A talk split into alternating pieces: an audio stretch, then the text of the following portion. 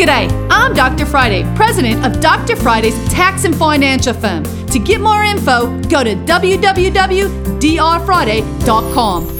This is a one minute moment. As an enrolled agent, one of the things I always have to deal with is tax changes. But one of the things I love doing is making sure my tax clients are in compliance.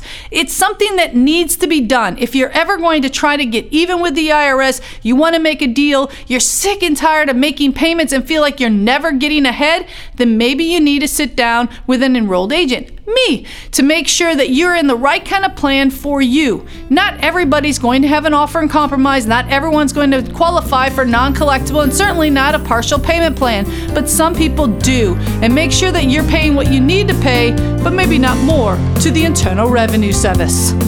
You can catch the Dr. Friday call in show live every Saturday afternoon from 2 to 3 p.m. right here on 99.7 WTN.